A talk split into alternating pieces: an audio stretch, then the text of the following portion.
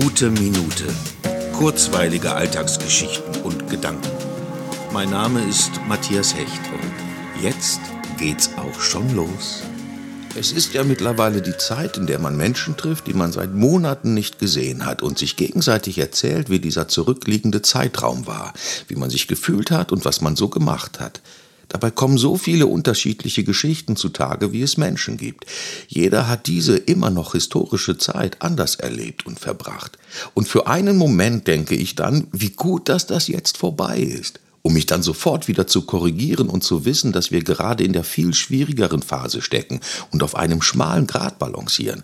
Aber es tut einfach gut, wieder im persönlichen Austausch zu sein und nicht mehr nur im eigenen gedanklichen Saft zu schmoren. Es hilft mir einfach, meinen Umgang mit der Situation einzuordnen und auch hier und da neu zu justieren.